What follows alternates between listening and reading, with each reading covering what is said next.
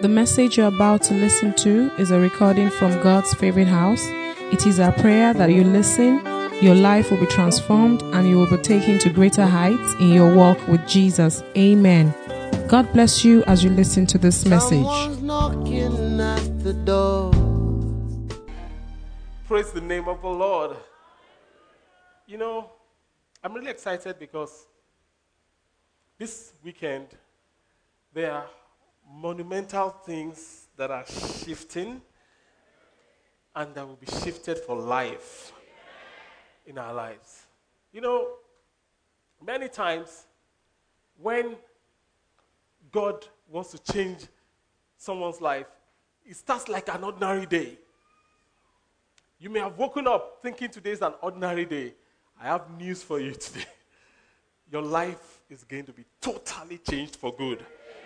In the mighty name of Jesus. We, we have been looking at altars, altars, altars, and dealing with altars, and building altars, and establishing altars. And today we are going to round up with sustaining an altar, sustaining the altar or an altar. In Leviticus chapter 6, verse 13, Leviticus 6 13, the word of God says in Leviticus chapter 6, verse 13, that a fire shall always be burning on the altar. It shall never go out. As far as God's altar is concerned, the altar must be sustained.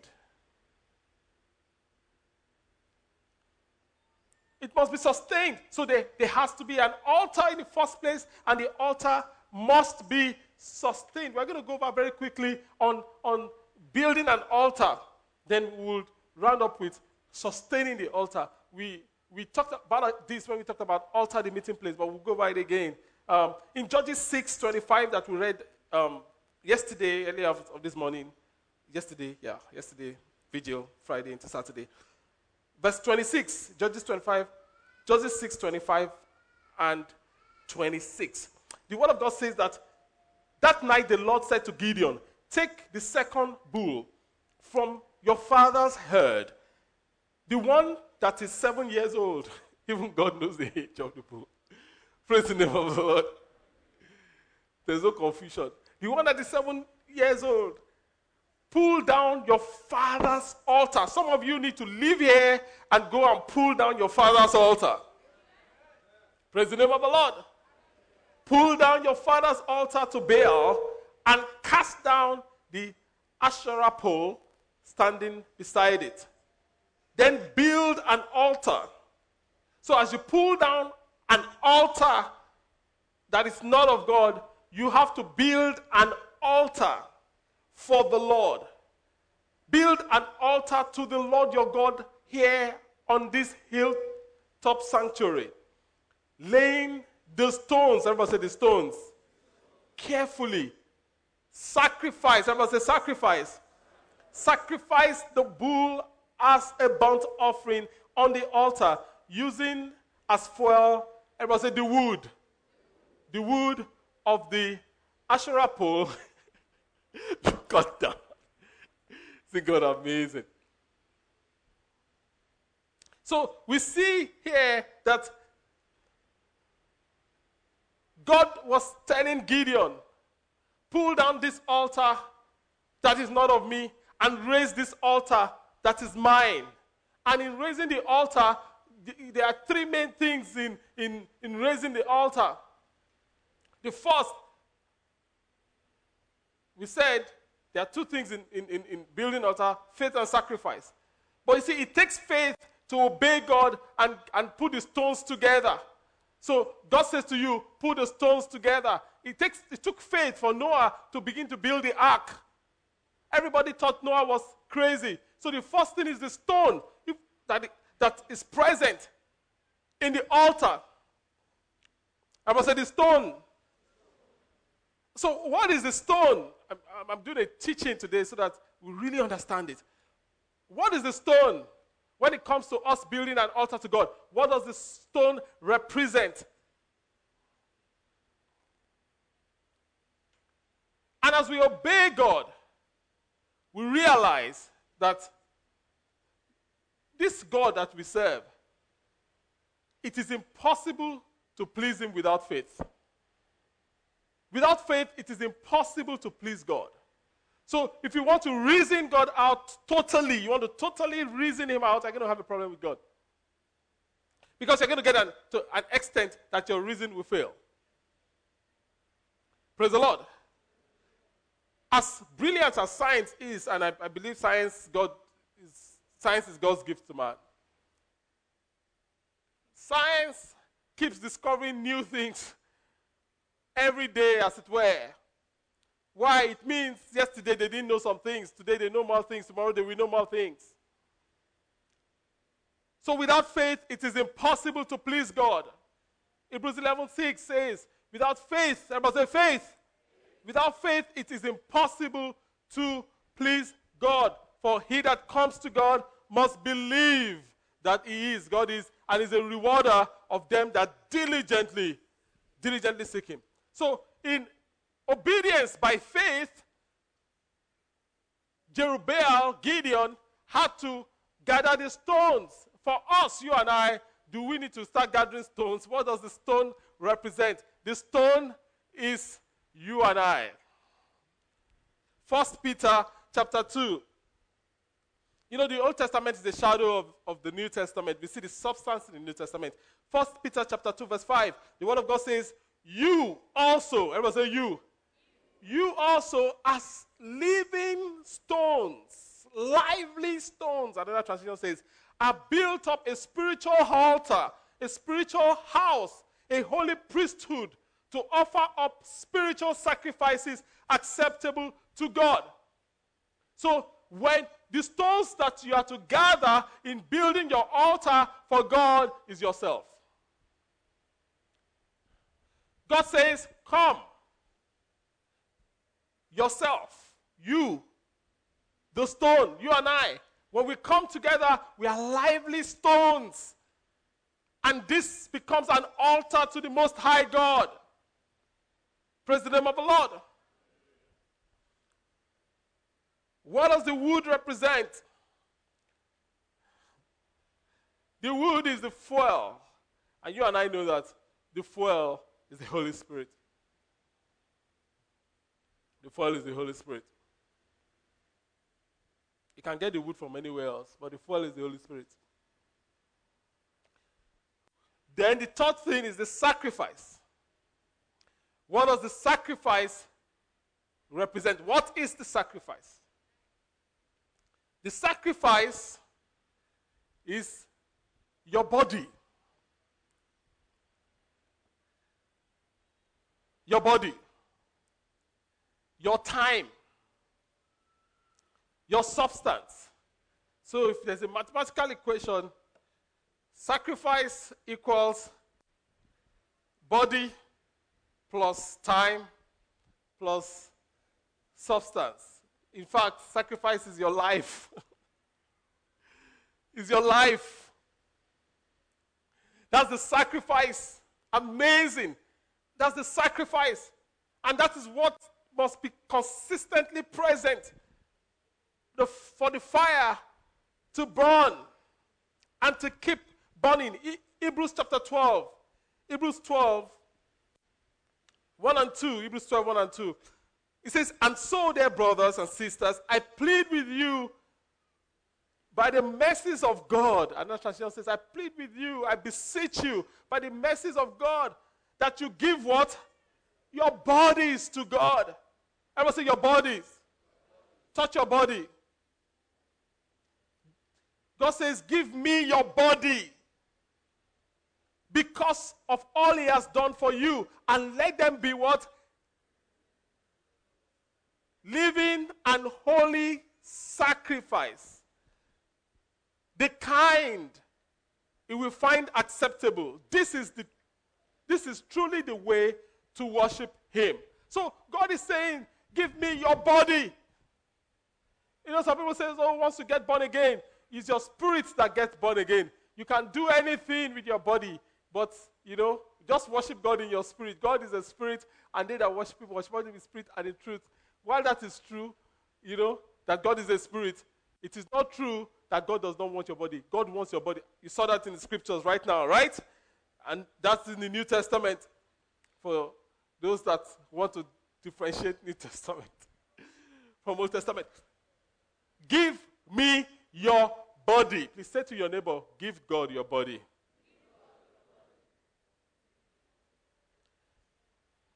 If you've given God your body, it's difficult to now allow this same body to be defiled. If your body belongs to God, no rascal should be able to touch it, right? Because your body belongs to God. Say, my body belongs to Jesus. And as we bring our bodies, God also wants our time. God wants your time. God wants your time. God wants your time. God wants your time. God wants your body. He wants your time. He also wants your substance. God wants your money. Say, Pastor, God wants my money? Yes.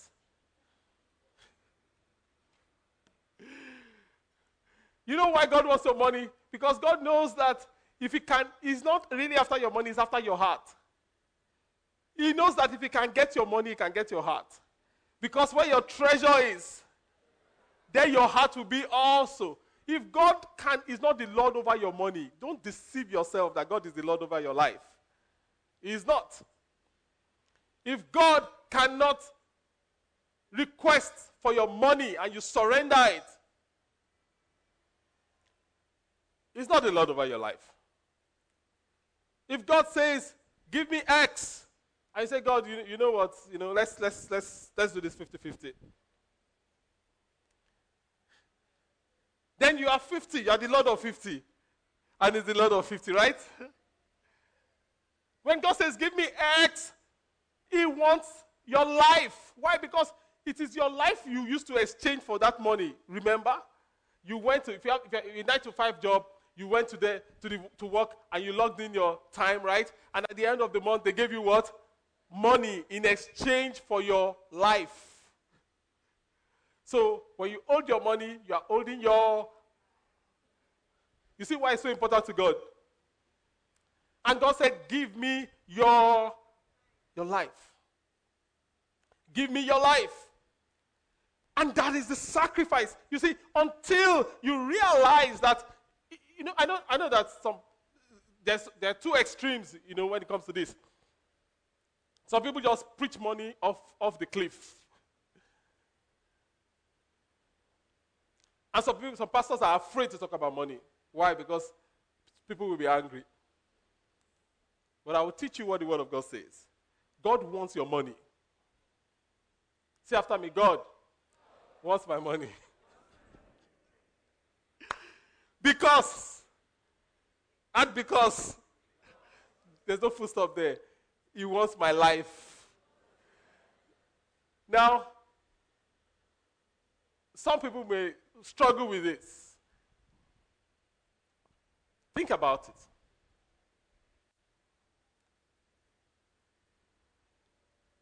You want to marry a babe. And you never give her, you don't buy anything for her, you don't, you know. If the babe has some common sense, she will not marry you. Is she after your money? Talk to me. Is she after your money? But she needs to collect your money.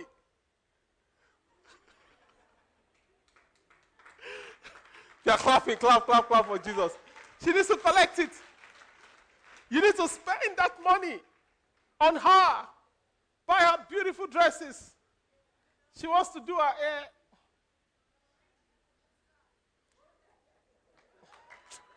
to be a man, man, is a lot of work.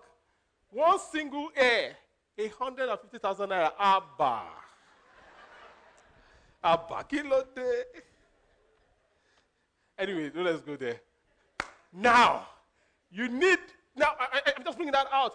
You, you need, you are showering her your affection by buying her gift and giving her money. Oh, I need to, I need to, I need to fix my tire, and you don't say anything. And the following day, somebody comes with a new tire and just changes it for her.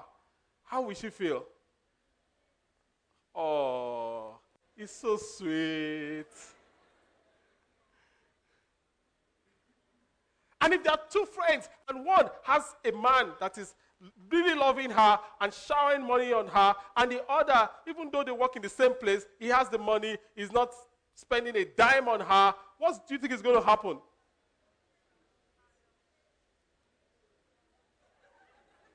The girls are talking, the girls are talking. There will be some serious advices going on. now, question again. Is it because she's after his money? No. It's because you can give without loving, but you cannot love without giving. You cannot love without giving. Where your, where your treasure is, there your heart will be. It's as simple as that. That's why God wants your money. Does it make sense now? Everyone say, God wants my money because he wants my life. Revelation. I know that the, the people that I've called topical apostles, you know, and I know genuinely God gives some men of God graces in different areas. I, I understand that. But some people are just topical apostles. In other words, they take an issue that is truth and they inadvertently push it into error. They take a truth like salvation and push salvation into error. They take a truth like holiness and push holiness into error. Push holiness to the, I mean, back in the day, holiness, if a lady sits on this chair and the lady gets up, the holiness people say, Bro, you cannot sit on it, oh. You have to wait. I say, For how long? Before you can sit on it. That has nothing to do with God. Everyone say nothing. Nothing to do with God. So, so it is it is man to err.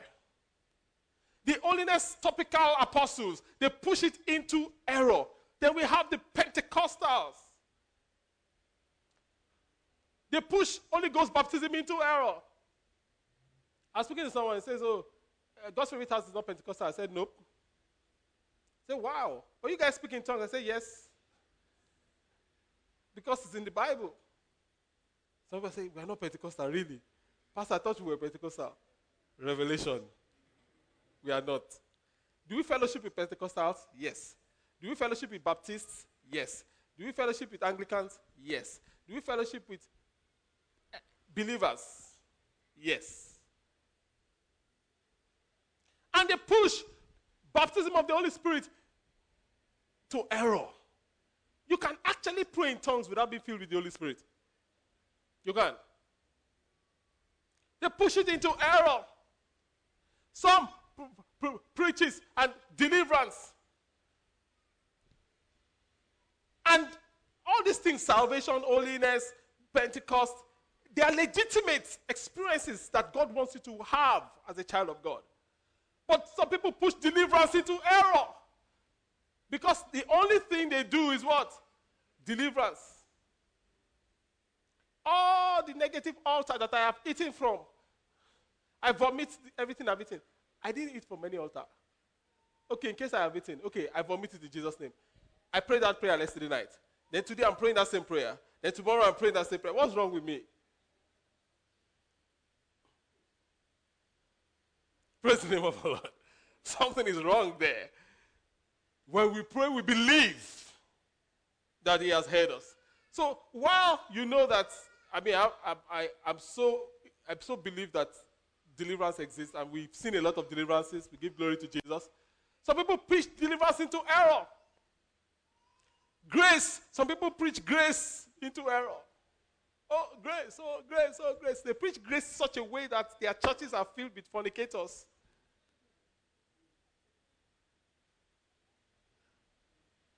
Why grace is legitimate, why deliverance is legitimate, why holiness is legitimate, why salvation is legitimate. And every Christian must not ignore any of those things. Otherwise, you will not have a complete Christian experience. The same goes with prosperity. I don't need to tell you how prosperity has been preached into error. Oh, yes. Into a lot of error. But if you ignore prosperity principles in the Bible, you are doing yourself a major harm. If you, because of the error, ignore the principles of prosperity, may you not die in poverty. If you, because of the error, ignore the principle of grace, you will suffer under the law. That's not your portion. If you, because of the error, ignore the principle of deliverance, you have the challenges. If you, because of the error, ignore the principle of holiness, the same thing. So, what am I saying? God expects you and I to be grounded in His Word. In His Word.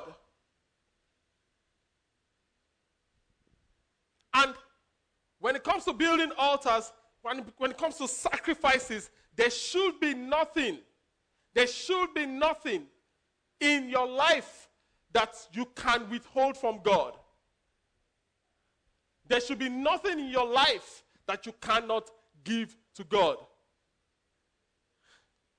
There should be nothing in your life that you cannot give to God. You should not have a sacred cow that you cannot sacrifice. When you begin to have that, you are setting yourself up. Why? Because Satan will know that that is your weakness and he will come after it. But if there's nothing in your life that you cannot offer up to God, while they are still in your custody, you are safe because God is in control of them. Praise the name of the Lord. That's what it means to be a living sacrifice. A living sacrifice is to be alive, yet sacrificed. Praise the name of the Lord. In Genesis 22, we're going to read 7 to 18.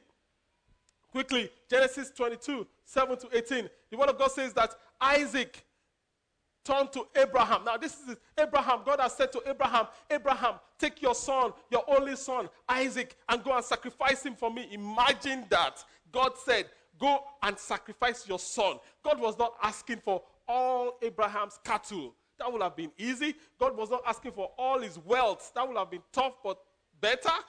God was saying, Your son, your only son, Ishmael was there, but not to be reckoned with. God said, Your only son, Isaac, go and sacrifice him.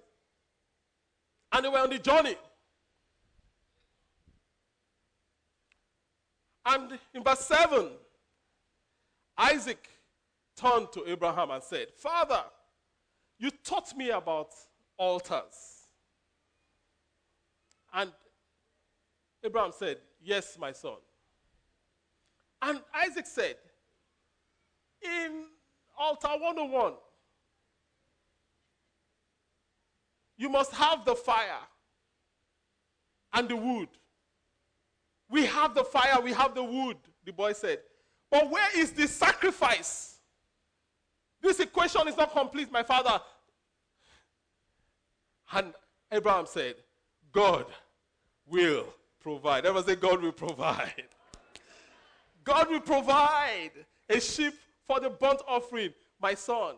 And Abraham, Abraham answered, and they both walked together. And when they arrived at the place where God had told him to go, Abraham built an altar, arranged the wood on it. He built the altar with the stone, arranged the wood on it, and he now said to Isaac, Lie on the altar. Now, Abraham had already said to Isaac, God will provide him self. And Isaac knew that what goes on the altar was the sacrifice. An altar without a sacrifice is useless. And Abraham said to Isaac, Go on the altar. And Abraham tied Isaac, and Isaac did not resist. Praise the name of the Lord. Question. Those of us that are parents, can you ask your son of that level of obedience and they will just obey? I pray the answer will be yes. And Abraham said to Isaac, Lie there, and he tied him on the wood. And Abraham picked up the knife to kill his son as a sacrifice. At that moment, everybody at that moment, at that moment, the angel of the Lord called to him from heaven, Abraham, Abraham. Yes, Abraham replied, Here I am. Don't lay a hand on the boy. The angel said, Do not hurt him in any way, for now I know. Everybody said, Now I know. That you truly fear God. You have not withheld from me even your son, your only son. Then I, Abraham, looked up and saw the ram caught up by its horn in the thicket. So he took the ram and sacrificed it as the burnt offering in the place of his son. Abraham named the place Yahweh Yireh, which means the Lord will provide. Till this day, people still use that name as a proverb. On this mountain of the Lord, it will be provided. And we speak concerning God's favorite house. On this mountain of the Lord, it will be provided. Then the angel of the Lord called again to Abraham from heaven. This is what the Lord says because you have obeyed me and have not withheld even your son, your only son, I swear by my own name. Wow. I will certainly bless you. I will multiply your descendants beyond number, like the stars in the sky and the sand in the seashore. Your descendants will conquer the cities of their enemies, and through your descendants, all the nations of the earth will be blessed. All because you obeyed me. Wow. It is so important that we know that God will test our faith. God will test our faith. Lord, I love you more than anything. More than anything. I love you, Jesus, more than anything. God says, hmm, noted. More than life itself. I love you, Jesus. More than life, it says. God said, interested.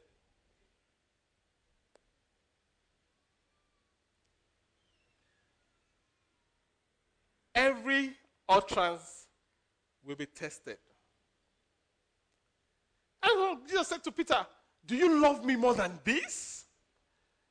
Don't you love me more than fishing? Don't you love me more than fish? Don't you love me more than cattle? Don't you love me more than. Do you love me more than this? And as God, listen, I'm, I'm telling you by the grace of God, as somebody that is privileged, as, as we all are also, to walk with God. as they walk with God, believe me. God will test everything. When Abraham said he loved God, like Peter said to Jesus, But you know all things. You know I love you. You are the God that knows the heart of man. You don't need to test me. Just know my heart. God says, No. I need your heart to come out. Praise the name of the Lord. So God is going to place a demand on you and I. The question will always be Do you love me? more than this. When you have a sacred cow, and God is looking at that cow, you know,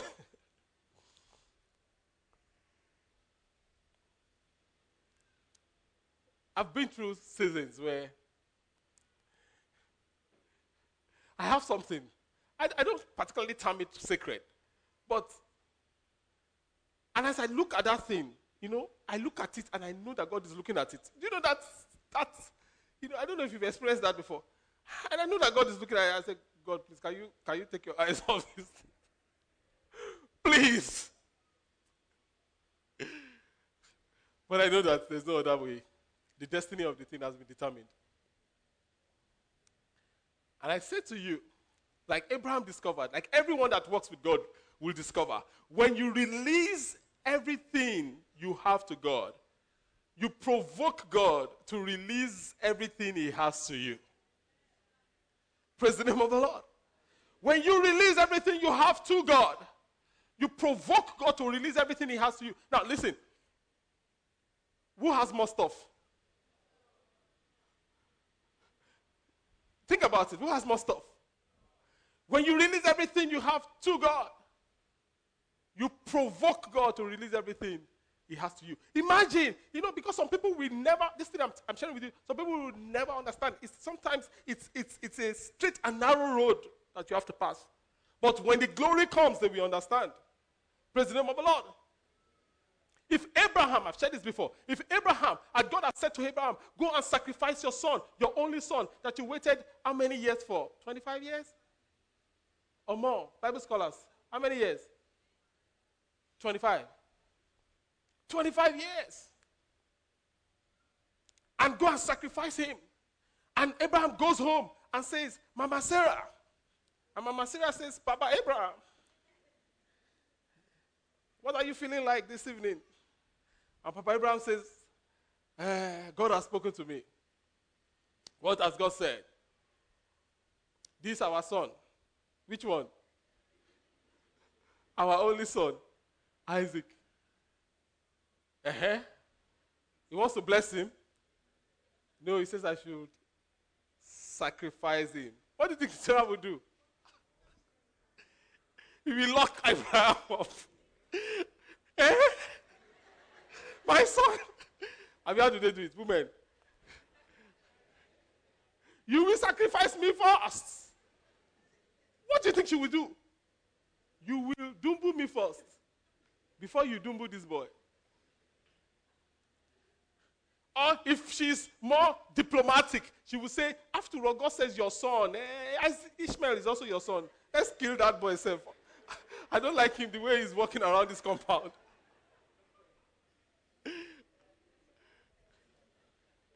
There are certain things that God will require of you that sometimes even your spouse will not understand.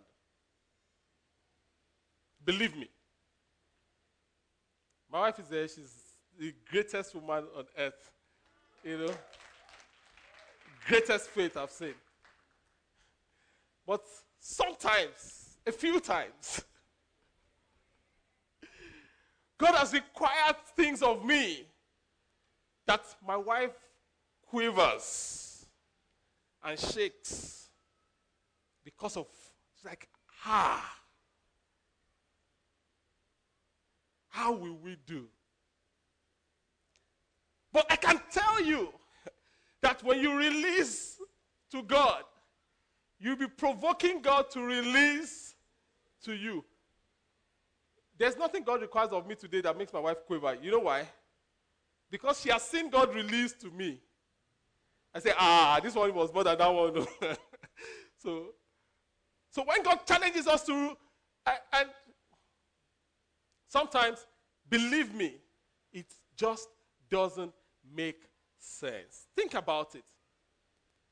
For those of us that have been with us for a while, we've had to make certain sacrifices.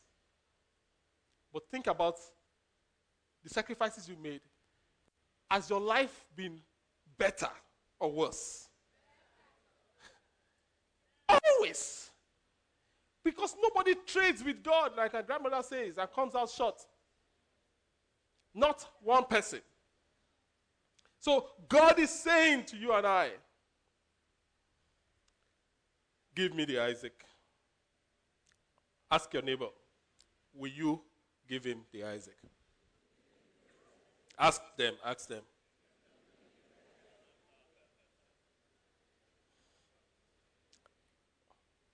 The key to sustaining an altar, the key to sustaining an altar is the priesthood. The key to sustaining an altar is the priesthood. You know, I explained that we are going to, I'm going to teach you how to sustain an altar the, at the vigil, right? The key to sustaining an altar is the priesthood. Everybody say the priesthood. Every believer has a triple calling upon their lives. As believers, we are prophets. Everybody say prophets.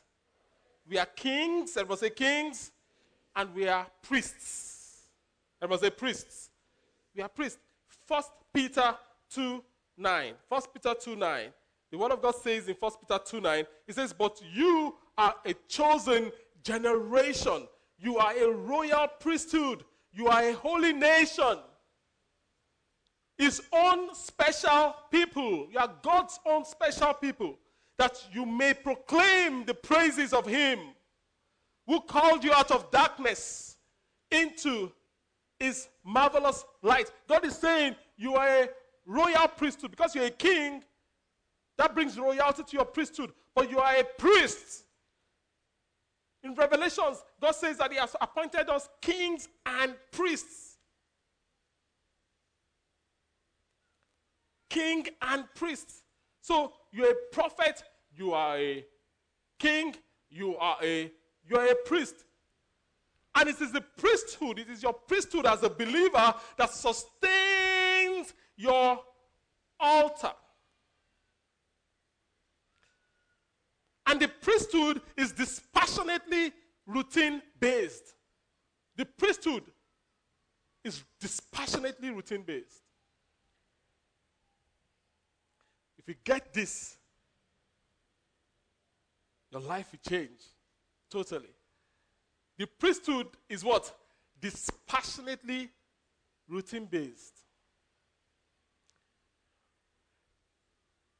Your priestly duties sometimes will look mundane and boring.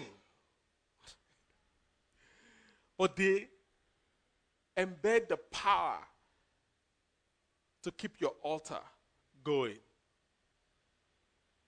The priest is like a nurse. The prophet is like the doctor.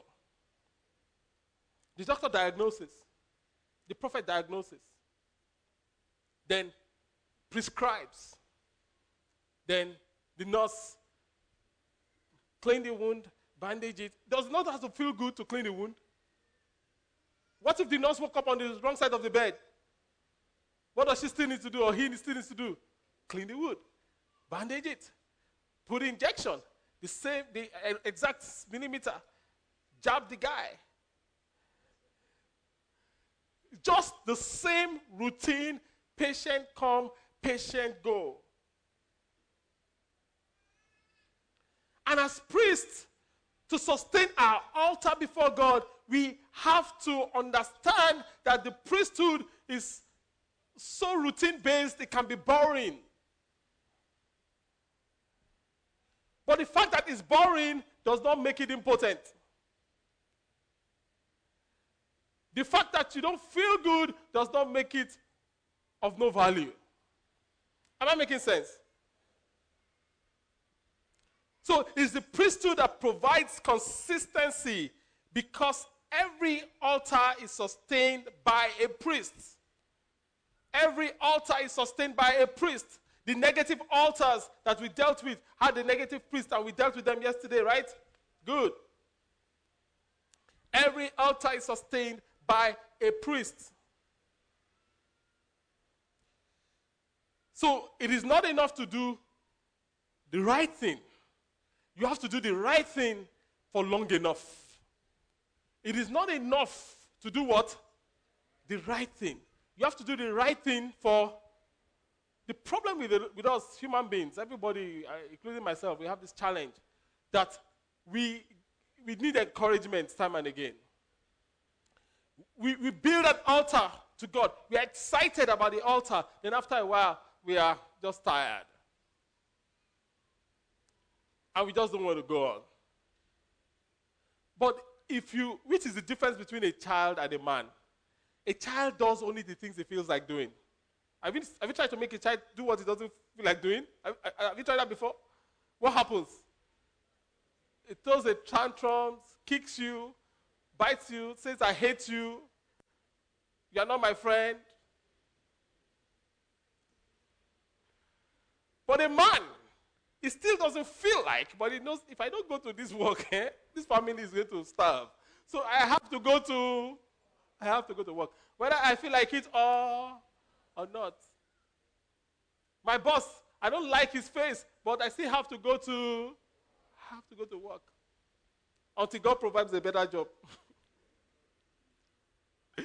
So the word of God says that we read in Leviticus 6:13, a fire shall always be burning on the altar, and it shall never go out. In verse 12, it explains further: the fire on the altar shall be kept burning on it, and it shall not be put out. And the priest, everybody say the priest, the priest shall burn wood on it every morning. How often? And lay the burnt offering in order on it. You see, you need to arise to your priesthood, my brother and my sister. You need to arise to your priesthood, your priesthood over your family. You need to arise to your priesthood over your business. You need to arise to your priesthood even in your place of work. In that position that God has put you, there's, there's a priestly duty for you.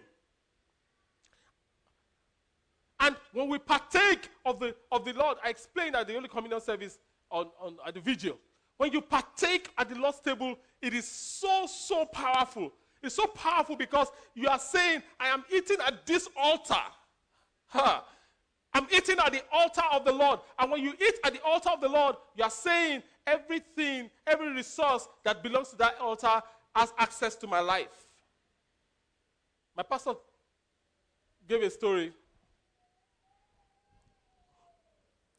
You all know who that is, right? Story one time of a woman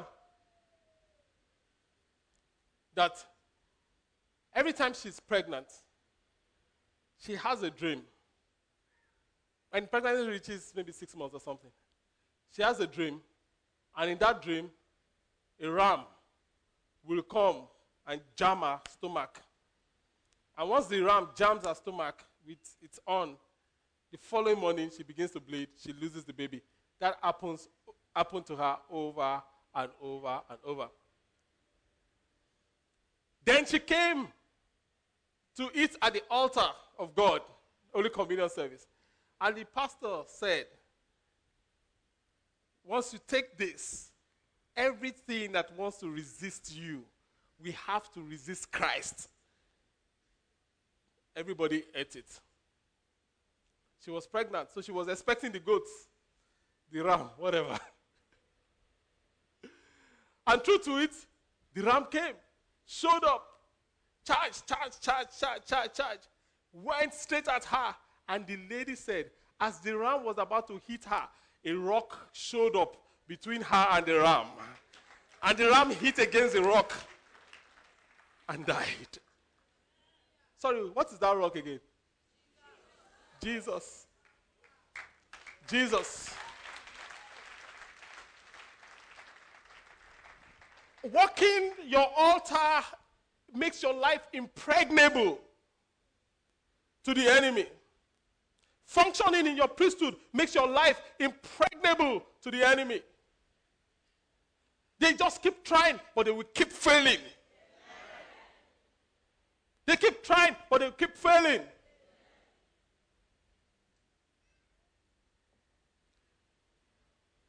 Some time ago, I, I wasn't a pastor, but I was a, of course, a believer at the time. And I was just running rampant for Jesus.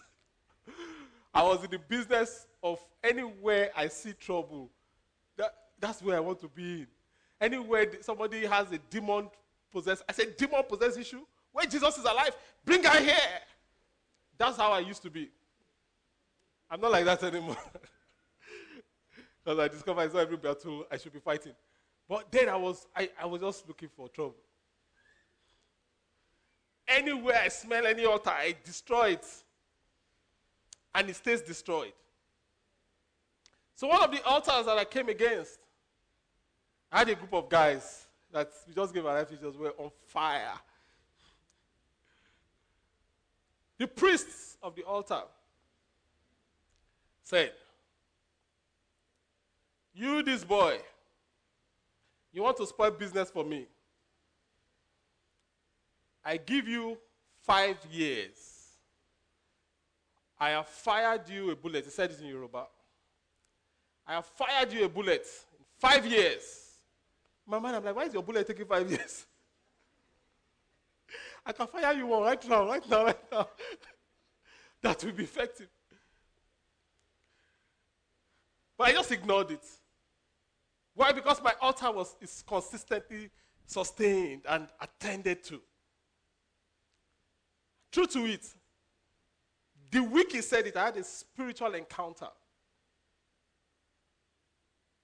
I was going and I was fired at. And I tried to dodge, and the bullet hit my hand and lodged there. I was like, Lord. And an angel of the Lord came and smiled to me and took my hand and popped out the bullet. And the place was healed immediately. Praise the name of the Lord. And I was taken out of that experience and I was like, hmm, this guy actually fired this thing. But you know how spiritual things are because every time you are attacked, you have to what? Come on. Good. You have to respond. I responded. And I left the matter. I just forgot about it. Years after, I was told that the guy's firstborn was shot dead in a part of town. And I counted one, two, three, four, five years, exactly five years. After. So the bullet was roving, was roving, was roving, but still could not land. And in five years, says, Well, let's go back to sender.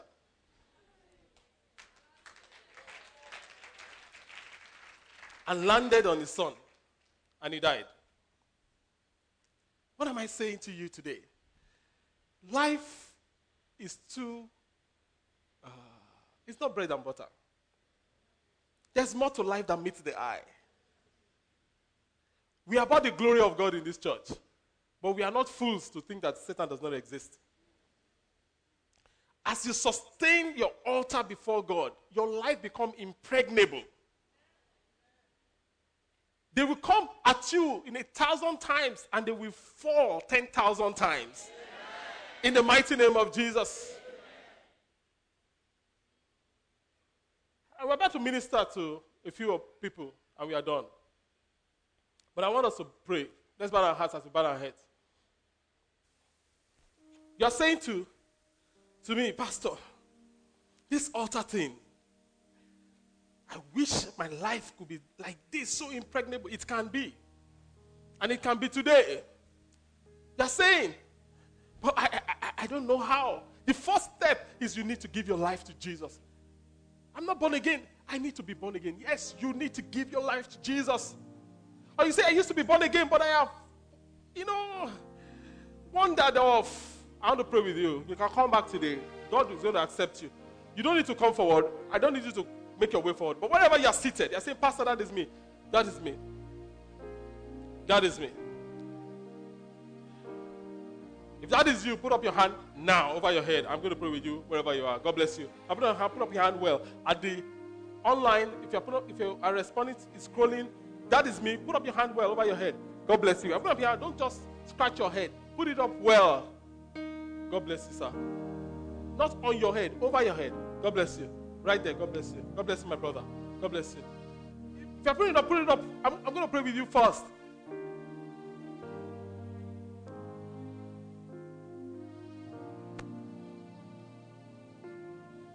That is me. Put up that hand over your head. God bless you. Open up your hand, put it up well, well, well, well, well, well, well. And take a card. We're about to pray.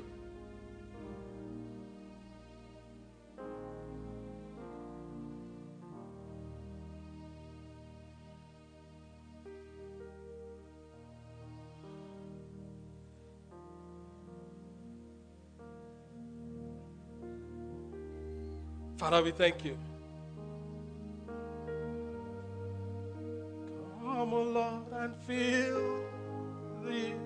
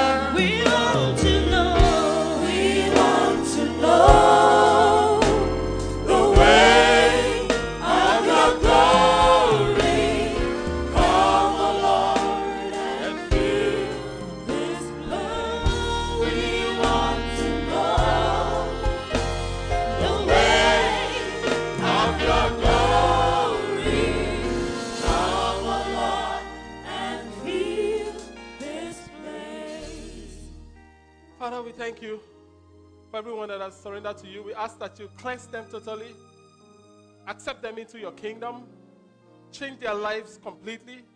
Let your name be glorified. Let your name be glorified. Honor and glory, honor and glory we give unto you. In Jesus' mighty name we have prayed.